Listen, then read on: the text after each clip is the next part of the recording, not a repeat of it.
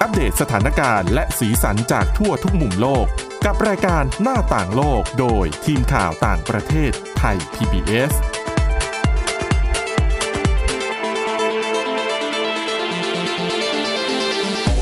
สวัสดีค่ะ ต้อนรับคุณผู้ฟังเข้าสู่รายการหน้าต่างโลกนะคะ อัปเดตเรื่องราวทั้งสถานการณ์รอบโลกและสีสันที่น่าสนใจต่างๆ กับทีมข่าวต่างประเทศไทย PBS เช่นเคยนะคะ ติดตามฟังกันได้ทุกที่ทุกเวลาผ่านทางพอดแคสต์ ค้นหาคำว่าหน้าต่างโลกค่ะ หรือว่าไปที่ www.thaipbspodcast.com ได้นะคะ วันนี้อยู่กับคุณจารุพรโอภาสรัฐ และดิฉันวินิษฐาจิตกรีค่ะ สวัสดีค่ะ วันนี้มีเรื่องน่าสนใจเกี่ยวกับทั้งที่เป็นเรื่องค่อนข้างจะหนักหน่วงหน่อย ค่ะ เกี่ยวกับสงครามรัสเซียยูเครนที่ตอนนี้ยืดเยื้อมาหนึ่งปีกับอีกสองเดือนเศษๆแล้วนะคะ ค่ะ แต่ก่อนที่จะไปที่เรื่องหนักแบบนั้นมีเรื่องหนักในอีกมุมหนึ่งมาฝากกัน เอ๊ะยังไง นึกว่าจะหนีพ้น จริง ๆ ก็ไม่หนักนะ คุณผู้ฟังแต่ว่า เป็นเรื่องเกี่ยวกับการทำงานดีกว่าต้องบอก อืม แบบนี้ ซึ่ง เอ๊ะ แต่ขอถามก่อน ถ้าเรานึกถึงชื่อของชาวต่างชาติ แบบชาวตะวันตก อืมค่ะ ที่เป็นผู้ชาย ค่ะ จะนึกถึงคนชื่ออะไร เขาชอบชื่อซ้ำๆกันใช่ไหม อ่ะใช่ใช่ มีชื่ออะไรมั่งที่โผล่เข้ามาในจิตใจ ไมเคิลค่ะ โอ้ยากจังเอาแบบง่าย อ่ะ จอนจอน อ่ะถูกต้องหูเก่งจังเลยเนี่ย มีจอห์นมีเจมส์ อ๋อ พีเต อ อร์อะไรประมาณนี้ใช่ อ่ะ ไหม ใช่ค่ะ จอนเนี่ยแหละคุณจอนเนี่ยโอ้โห คนชื่อจอนไม่รู้ที่เยอะเท่าไหร่ ไม่ได้มีสถิติมาบอก ว่าคนชื่อจอนมีกี่คน อืม แต่ว่าคอลัมน์ของที่บลูมเบิร์กเขาทำไว้น่าสนใจมากเขาบอกว่า ตอนนี้เหมือนกับโลกของการทำงานกำลังเปลี่ยนไปจำนวนผู้หญิงที่เป็นผู้บริหารหรือว่าเป็น CEO ของบริษัท ที่เป็นผู้หญิง ค่ะ มีจำนวนมากกว่าคนชื่อจอนแล้ว อืม เอ๊ะยังไง คือคนชื่อจอนมันเยอะขนาดนั้นนะคุณ โอ้ นะ ชื่อโหลอารมณ์ประมาณน้ำมิ้นท์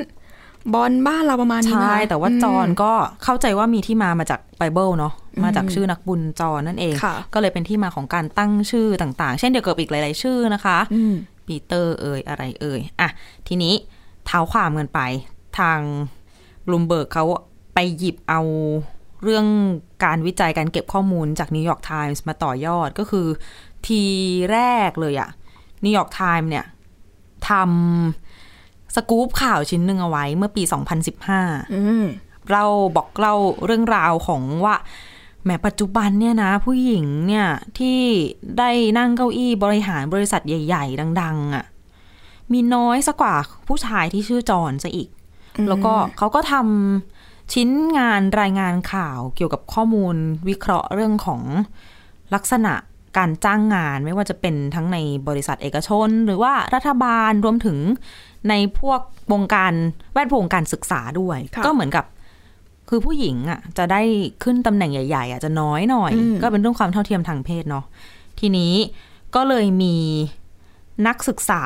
ระดับชั้นปริญญาเอกที่กำลังเหมือนทำวิจัยอยู่ ค่ะ ของที่มหาวิทยาลัยสแตนฟอร์ดคนหนึ่ง เธอชื่อว่าลอเรนแฮริส เธออ่านเรื่องของนิวยอร์กไทมส์ที่ว่าเนี่ย อืม อ่านตั้งแต่สมัยแบบเหมือนเรียนชั้นมัธยมศึกษา อืม แล้วก็ทำด้วยความเขาบอกว่าด้วยความสงวนสงสัยของเธอ เธอก็เลยตัดสินใจว่าเธอจะลองมาแบบเอาเรื่องเนี้ยมาหาข้อมูล ดูอีกสักรอบหนึ่ง อืม เธอก็เลยไปจัดทำข้อมูลเพื่อจะมาวิเคราะห์ สัดส่วนของ CEO หญิง ค่ะ เทียบกับคนที่ชื่อจอนหรือชื่อคล้ายๆกันนอกจากจอนชื่อตระกูลเดียวกันก็จะเป็น คือจอนปกติสะกด J O H N ใช่ไหม ค่ะ จะมีอีกจอนหนึ่งที่ฝรั่งสะกดก็คือ J O N เฉย ม ๆ หรือว่าอาจจะเป็นตัวย่อของจอนาธาน อ่า อะไรประมาณนี้ ค่ะ ออกมา เขาก็เลยไปหาคนชื่อเนี้ยมาดูข้อมูลจาก 1,500 กว่าบริษัทในสหรัฐ เสร็จแล้วทำวิจัยออกมาเสร็จ ก็ทางบลูมเบิร์กก็เลยเอาข้อมูลตัวเนี้ย มาจัดทำเป็นเหมือนกับข้อมูลออกมาว่า สรุปแล้วมันเป็นยังไง ค่ะ ซึ่งตัวคนเขียนชิ้นงานเองเขาก็บอกว่าจริง ๆ มันเป็นคำตอบที่ไม่ได้มีใครถามด้วยซ้ำ แต่เขาอยาก สง ทำ สัยเอง อ่า อืม ถูกต้องนั่นแหละ เขาก็เลยเนี่ยนะคะ แต่มุมนึงเขาก็บอกเหมือนกันว่าจริงๆอันนี้มันก็เป็นเอ่อเชิงสถิติที่มันก็ใกล้ตัวนะ ค่ะ อืม ข่าวดีค่ะ ข่าวดีที่มากับงานเขียนชิ้นนี้เขาบอกว่า ที่เป็นเรื่องน่าดีใจเลยก็คือ ตอนนี้เนี่ย มีผู้หญิงถึง 41 คนที่เป็นผู้บริหารบริษัทที่อยู่ในดัชนี S&P 500 ของสหรัฐ อืม ซึ่งเดี๋ยวนี้เนี่ยก็ต้องเรียกว่าผู้หญิงเหล่านี้ไม่ต้องเอาตัวเองไปแข่งขันกับคุณจอห์นคุณทอม คุณดิกคุณแฮร์รี่อะไรอีกต่อไปแล้ว เพราะว่าผู้หญิงเนี่ยก็ได้รับการยอมรับแล้ว แล้วก็ด้วยจำนวนของผู้หญิง 41 คนนี้ ก็เท่ากับว่าเทียบกับผู้ชายที่เป็นผู้บริหารด้วยกัน ชื่อที่ว่ามาเนี่ยทั้งคุณทอมคุณดิกคุณแฮร์รี่เนี่ย อืม ก็คือถ้าเอาจำนวนมาเทียบกันอะจำนวนผู้หญิงอะแซงแล้ว โอ้ อ่าทีนี้อันนี้เป็นข้อมูลจากช่วงปี 2015 ถึง 2023 นะคะ ค่ะ แล้วก็จำนวน CEO ผู้หญิงเนี่ย เมื่อปี 2018 เป็นปีแรกเลยค่ะ ที่จำนวนมากเกินแซงชื่อผู้ชายอย่างเช่น ชื่อโหลโหลๆทั่วไปที่แบบที่ไม่ได้โหลมาก ค่ะ แต่ว่าเขาบอกว่ามันเท่ากับจำนวนผู้ชายที่ชื่อเจมส์ยังเท่าอยู่คือยังแซงไม่ได้ครบทุกชื่อนั่นเอง ค่ะ คนชื่อเจมส์อาจจะเยอะหน่อยนะคะ ทีนี้ด้วยความที่เขาโอ้โหวิเคราะห์มาละเอียดมากคุณผู้ฟัง อีกอย่างหนึ่งเขาบอกว่ามีเดี๋ยวนี้เนี่ย นอกจากชื่อที่เป็นชื่อจอห์นชื่อปีเตอร์อะไรที่มาจากเรื่องของไบเบิลหรือว่ามาจากที่เราคุ้นคุ้นๆหูกัน เดี๋ยวนี้เนี่ย เริ่มจะได้ยินชื่อต้นที่เป็นชื่อที่ไม่คุ้นหูเท่าไหร่ ในบริษัทในดัชนี S&P 500 เนี่ย ค่ะ เพิ่มมากขึ้น อย่าเพิ่งฟังแล้วบอกว่าดิฉันเอาอะไรมาเล่านะ เพราะว่าเอาจริงๆมุมหนึ่งอะมันสะท้อนถึงความหลากหลายของชาติพันธุ์อะไรอย่างนี้ด้วยนะ อืม เพราะว่าเวลาเราบอกว่ามันไม่ใช่ชื่อที่คุ้นๆบางทีเขาก็อาจจะชื่อแบบอ่ะอย่างยกตัวอย่างเขายกตัวอย่างชื่อนี้มาชื่อเรชมาก็คือเหมือนกับเป็นคนอเมริกันที่พ่อแม่เขามาจากอินเดียอะไรอย่างเงี้ย อ๋อ มันก็คือเหมือนกับเป็นการยอมรับคนที่แตกต่างให้ได้ขึ้นมามีบทบาทเยอะมากขึ้น ค่ะ ปัจจุบันเนี่ยเขาย้อนไปดู ชื่อต้นที่แปลกๆ จากเดิมปี 2015 มี CEO ชื่อต้นแปลกๆเนี่ยมีแค่ร้อยสามหนึ่งร้อยสามสิบสามคน แต่ปัจจุบันเนี่ยมีเพิ่มขึ้นเป็น 186 คน ดังนั้นบางคนผู้บริหารเขาก็ออกมาบอกว่าเขาก็รู้สึกว่า หนทางถึงของความเท่าเทียม บางทีอาจจะยังอีกยาวไกล อืม อ่าในส่วนของการได้แบบนั่งเก้าอี้ผู้บริหารบริษัทอะไรประมาณนี้ ค่ะ แต่ว่าเรื่องของอุปสรรคอะไรต่างๆ ก็ถือว่าก็ถือว่าดีขึ้นกว่าในอดีต แต่จริงๆแล้วในการทำงานสำหรับผู้หญิงหลาย ๆ คนเองเขาก็ยังรู้สึกว่า ผู้หญิงโดยเฉพาะรุ่นที่อายุอาจอาจจะกลางๆคนแล้ว ค่ะ ถ้าย้อนไปเนี่ย ในช่วงที่เขาอาจจะยังเรียนอยู่ เขาเคยชินกับการที่จะต้องไม่แสดงออกถึงภาวะความเป็นผู้นำมากนัก อืม ไม่เช่นนั้นอาจจะโดนตัดสินว่าเป็นคนแบบเจ้ากี้เจ้าการ อืม เป็นคนไม่น่ารักอะไรแบบนี้ ค่ะ ก็เลยอาจจะเป็นส่วนหนึ่งที่แบบยังเป็นอุปสรรคอยู่สำหรับหลาย ๆ คน แต่ก็ถือว่าเรื่องนี้น่าสนใจตรงที่ว่าอ่ะเดี๋ยวนี้อย่างน้อยบางบริษัทเนี่ยก็มีนโยบายที่จะผลักดันให้ผู้หญิงเข้ามารับบทบาทหนัก ๆ มากขึ้น แต่ที่อาจจะต้องเปลี่ยนกันต่อไป อาจจะเป็นเรื่องของ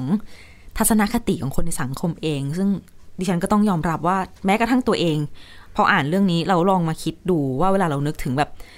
CEO สักคนหนึ่ง อืม ภาพที่โผล่ขึ้นมาในหัวมันก็ยังเป็นภาพผู้ชายใส่สูท อ่ะใช่ อะไรอย่างนี้อยู่นะ ค่ะ ยังไม่เห็นผู้หญิงเลยอะ ถ่ายภาพสมาร์ทสมาร์ทเนาะ ใช่ก็ยังจะต้องเป็น CEO แล้วเป็น CEO แบบชายแท้ด้วยนะ ใช่ ไม่ใช่ชายอาจจะแบบคนที่มีความหลากหลายทางเพศต่อให้แต่งชายหรือแต่งอะไร เราก็จะไม่เห็นภาพนั้น อืม ก็คือเหมือนเป็นผู้ชายที่เป็นสเตรทนั่นเอง ใช่เป็นภาพจำมาเลยว่าต้องเป็นแบบนี้แล้วก็จริง ๆ มันก็ไม่ได้เป็นแค่ในมุมธุรกิจนะคะ มุมอื่นๆ ก็เรียกว่ายังอยู่ระหว่างการพัฒนาไปสู่ความเท่าเทียม แต่ว่าเรื่องนี้เขาบอกว่ามีความหวังดีๆ ทิ้งท้ายอีกนิดนึงก็คือบรรดายกตัวอย่างอย่างเช่นการเลือกตั้งผู้ว่าการรัฐ อืม ในสหรัฐเมื่อ ค่ะ ช่วงเดือนพฤศจิกายนปีที่แล้ว อันเนี้ยมี 12 รัฐด้วยกันที่เขาเลือกผู้ว่าการรัฐใหม่แล้วได้เป็นผู้หญิง อืม ซึ่งอันเนี้ยเยอะที่สุดเป็นประวัติการณ์ ค่ะ ซึ่งสหรัฐนี่ก็มีประเทศมาแบบเป็นหลายร้อยปีแล้ว อืม เพิ่งจะมาเยอะที่สุดเป็นประวัติการณ์หรือว่ายกตัวอย่างอย่างเช่นบิยอนเซ่ค่ะ ค่ะ เธอเป็นผู้หญิงที่ครองรางวัลแกรมมี่มากกว่าศิลปินใด ๆ ในประวัติศาสตร์เนี่ยอ้อก็เป็นความเชิดชูของผู้หญิงนะคะ อืม เนี่ยแหละ น่าสนใจนะ หลายๆประเทศเองตอนนี้ก็มีการเหมือน ผลักดันเชิดชู แม้กระทั่งหาผู้นำประเทศที่เป็นผู้หญิงเอง อืม หลายๆประเทศก็เริ่มเห็นแล้วนะคะ ใช่ค่ะ ก็มีเป็นแง่มุมแปลกใหม่ของการทำสถิติมาเล่าให้คุณผู้ฟังฟังกันนะคะเผื่อจะเป็นมีกำลังใจให้บรรดา ผู้หญิงทั้งหลายที่ต่อสู้ทำงานกันอยู่ คุณผู้ชายเองก็เราไม่ได้ไม่เชียร์นะคะ ไม่ต้องท้อถอย ใช่ พัฒ ค่ะ นาฝีมือไปด้วยกัน ก็อยู่กันที่อย่างนั้นแหละค่ะเพศไหนก็ฝีมือดีก็ได้ครองครองๆกันไป อ่ะวัดกันที่ความสามารถนะคะ ค่ะ ไม่ไม่เหยียดเพศไม่เหยียดอะไรใด ๆ นะอ่ะพูดถึงเพศไปแล้วต้องพูดถึงอายุกันบ้าง ค่ะ ถ้าพูดถึงอายุกับ อาชีพสายกีฬา อืม เราก็จะได้ยินกันตลอดว่าอุ้ยอันเนี้ยเดี๋ยวต้องต้องแขวนนวมแล้ว อันนี้เดี๋ยวต้องแขวนสตาร์ทแล้ว ค่ะ อายุเยอะเราเล่นไม่ไหว คนนั้นคนนี้อะไรอย่างเงี้ย ม แต่ตอน ปัญ นี้ หาสุขภาพเนาะ เออญี่ปุ่นนี่ไม่ใช่แล้วใช่ไหม ไม่ใช่ค่ะ เพราะว่าอย่างที่เรารู้กันดี ญี่ปุ่นเป็นอีกหนึ่งประเทศที่มี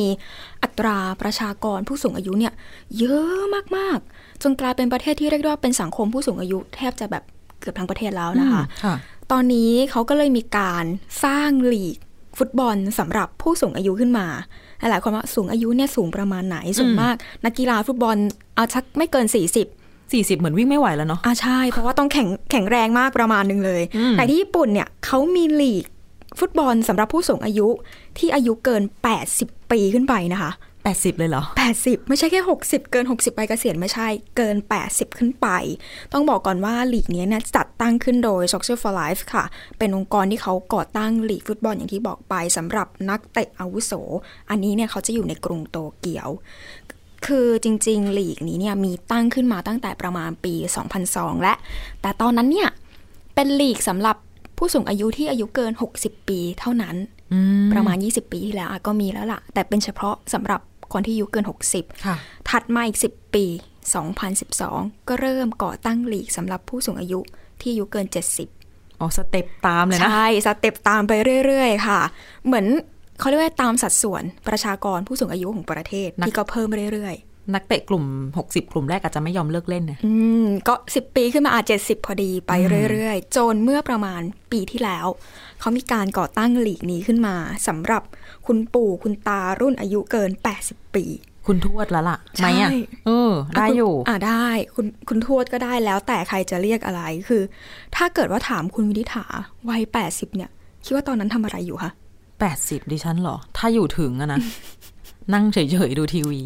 อ่ะถ้าแต่ถ้าเปรียบสมมตินึกถึงคุณตาคุณยาย อืม ของหลายๆบ้านคงไม่ต่างกันเนาะ80 ก็คือหุยถ้าคนที่คล่องๆ ก็อาจจะลุกมาทำกับข้าว อืม แบบเบาๆนะต้ม ค่ะ ข้าวต้ม แล้วก็กลับไป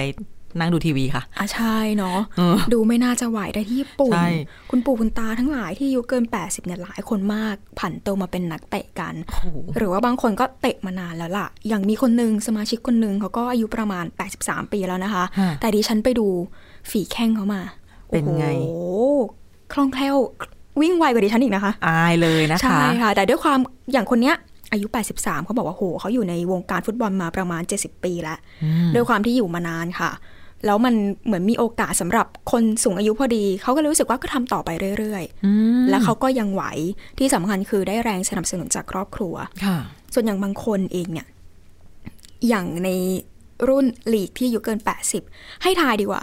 คนที่อายุมากที่สุดเนี่ย อายุเท่าไหร่ โหไม่กล้าเดาเลยถ้าเกิดบอกว่า 83 แล้วยังแบบวิ่งคล่องๆอยู่ 90 เยอะไปไหม ยังไม่ถึงด้วยซ้ จริงเหรอ ำคนที่อายุเยอะที่สุดในทีมหรือว่าในลีก 80 เนี่ย เอาอยู่ที่ 93 ปี โอ้โห แต่คนนี้เนี่ยเขารับบทเป็นผู้รักษาประตู อ่ะ เพราะคุณตา อืม คุณทวด อ่ะ ะคุณทวดดีกว่า 93 แล้วคุณทวด ใช่ ก็บอกว่า ก่อนหน้าเนี้ยเล่นมาหลายตำแหน่งแล้ว แต่เจ็บตัว อ๋อ ก็เลยผันโตวมาเป็นผู้รักษาประตูดีกว่า เป็นผู้รักษาประตูก็ดูเจ็บเหมือนกันนะ ใช่ค่ะ ต้ ต้ อ อง ง กระโดงกระโดด ส่องตสายตาด้วยนะ แสดง คุณคิ ว่า ดู แสดงว่าตายังดีแหละ ใช่เราเนี่ยประมาณเท่านี้กันยังต้องใส่แว่นเลย ตัดแว่นแล้วตัดแว่นอีกนะคะ ใช่ค่ะ 93 ยังเป็นผู้รักษาประตูได้ ซึ่งเขาก็บอกว่า อืมมันก็เป็นอีกหนึ่งทางที่แสดงให้เห็นว่า ผู้สูงอายุเองเนี่ยก็ยังมีกำลังมากพอนะ ค่ะ ในการที่จะมาแบบเป็นนักกีฬาเอ่ยอะไรเอ่ยเป็นในอาชีพที่หลาย ๆ คนไม่คิดว่าผู้สูงอายุจะทำได้ อืม ส่วนผู้จัดการทีมเขาก็บอกเองนะคะว่า เขาก็คาดว่าดูจากที่โห2010 2002 ก่อตั้งทีมมา 2012 ก็โตขึ้นอีก ปีที่แล้วก็โตขึ้นอีก ก็เลยคาดว่าอีกหน่อยเนี่ย ทีมเนี่ยน่าจะโตไปเรื่อย ๆ ค่ะ ซึ่งเขาก็บอกว่าหืมโตไม่เท่าไหร่ คิดว่านักเตะแต่ละคนก็ยังจะไหวอยู่ด้วย อืม บวกกับ เหมือนกับว่าประชากรผู้สูงอายุในญี่ปุ่นเยอะมากขึ้น ค่ะ อีกอย่างหนึ่งก็คืออายุไข อายุไข เยอะค่ะ ชาวญี่ปุ่นก็สูงอีกเฉลี่ยแล้วอยู่ที่ประมาณ 85 ปี ค่ะ เพราะฉะนั้นได้เรื่อย โอ้โห ๆ ทีมนี้น่าจะอยู่ไปอีกยาวนาน แล้วก็ไม่น่าแปลกใจเพราะว่าเกือบหนึ่งในสามของประชากรทั้งประเทศญี่ปุ่นเนี่ยเป็นคนอายุ 65 ปีขึ้นไปนะคะ อืม อื้อหือดิฉันเห็นแล้วแล้วก็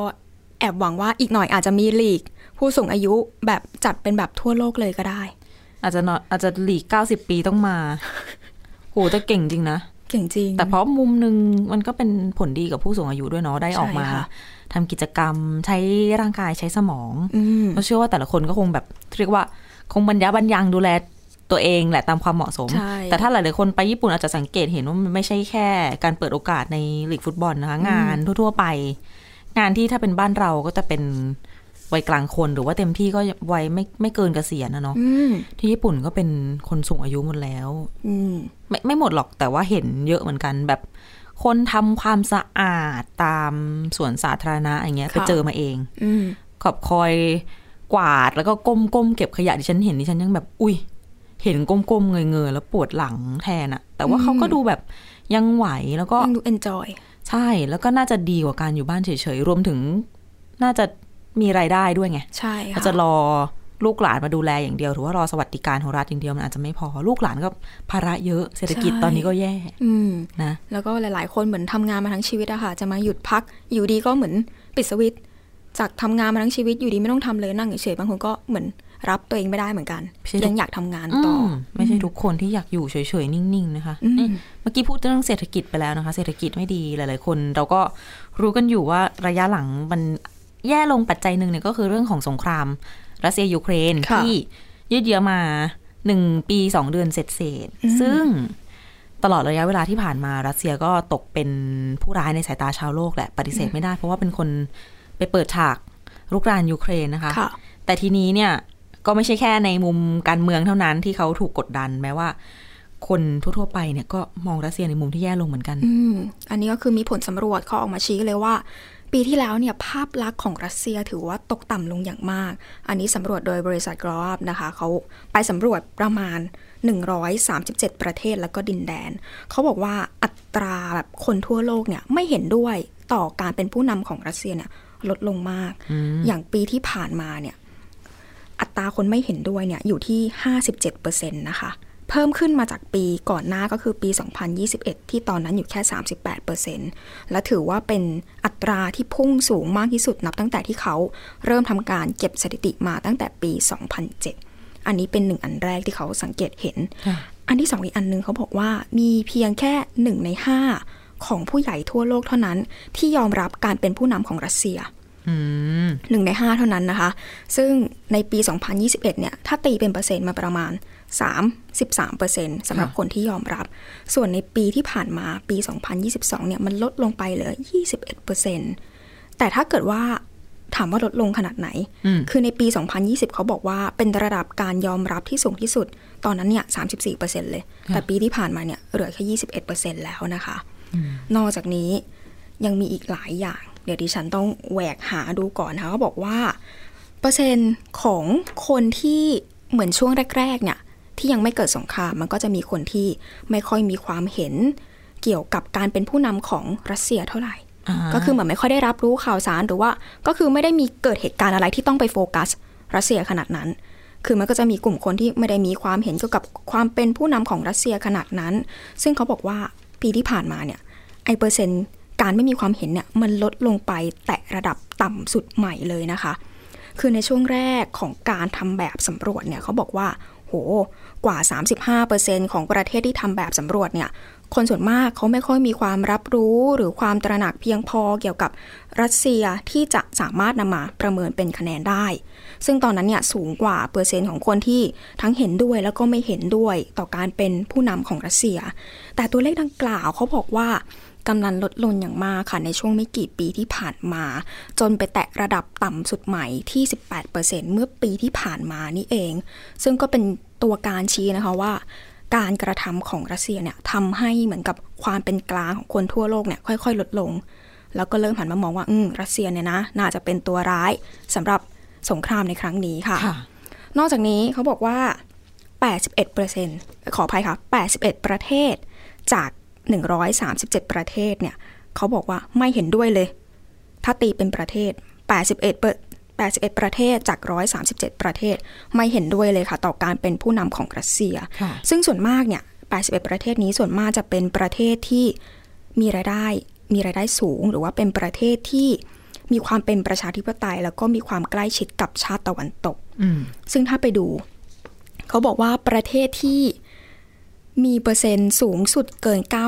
90%ที่ไม่เห็นด้วยต่อการเป็นผู้นำของรัสเซีย ก็คือสหรัฐ อ่ะ อันเนี้ยคือ 93%นะไม่ ค่ะ แปลกใจอยู่แล้วรองลงมาก็จะเป็นแคนาดาค่ะอยู่ที่ 91%นอกจากนี้ก็จะมีอีกประมาณ 10 ประเทศในยุโรปที่อัตราการไม่เห็นด้วยเนี่ยเกิน 90%ใน 10 ประเทศในยุโรปนี้มีรวมโปแลนด์อยู่ด้วย ค่ะ ซึ่งก็เป็นหนึ่งในพันธมิตรอันแน่นแฟ้นของยูเครนนะคะ ค่ะ ซึ่งโปแลนด์เนี่ยอยู่ที่ประมาณ 95%สูงกว่าสหรัฐไปอีก ส่วนคนยูเครนแน่นอน ไม่เห็นด้วยต่อบทบาทการเป็นผู้นำของรัสเซียเนี่ยเกือบเกือบร้อยแล้วค่ะ 96%ส่วนไทย ดิฉันไปดูมา ให้ทายดีกว่า อยากทายมากเลย ไม่กล้าตอบเลย ไทยก็ไม่ถึง 50 ค่ะ อยู่ที่ 35% เนี่ยหมายถึงไม่ถึงห้าสิบคือเห็นดูไม่เห็นด้วย ใช่ค่ะ ไม่เห็นด้วยต่อบทบาทการเป็นผู้นำของรัสเซียเนี่ยอยู่ที่ 35%เองนะ แปลว่าคนเกินครึ่งเห็นด้วยกับ ใช่ค่ะ การกระทำของรัสเซียเหรอ หรือดิฉันไม่แน่ใจว่าสำรวจอาจจะตกหล่นอะไรไปหรือเปล่า ก็ขึ้นกับจุดที่เขาไปสำรวจด้วยใช่ไหมเราไม่รู้เนาะ ใช่ค่ะ ดิฉันก็ไปจิ้มดูรายประเทศมา แล้วก็อย่างที่บอก 35%ของคนไทยก็คือไม่เห็นด้วยต่อบทบาทการเป็นผู้นำรัสเซียใช่ไหมคะ ซึ่งตัวเลขนี้เนี่ยต่ำกว่าเออเมียนมาอีกนะคะ แต่อืม แต่ถ้าจะให้ให้ความเป็นธรรมนะ อืม เมียนมาอาจจะแบบไม่ได้ไปสำรวจเยอะ เพราะว่าอาจจะมีเรื่องความไม่สะดวกเอ่ยอะไรเอ่ยหรือเปล่า อืม เป็นไปได้ เป็นไปได้ค่ะ อ่านนอกจากนี้ โอ้โห เขามีหลายอัตรามากที่ฉันไปหามา เขาบอกว่าอัตราการไม่เห็นด้วย ต่อการเป็นผู้นำของรัสเซียเนี่ย ที่เพิ่มขึ้นอย่างน้อย 10%เนี่ยพบมากถึงใน 84 ประเทศแล้วก็ดินแดนนะคะ ก็คือเหมือนมันจะมีอัตราที่เขาสำรวจกันในปี 2021 กับ 2022 คือมันก็จะมีจุดที่เพิ่มไปเนี่ย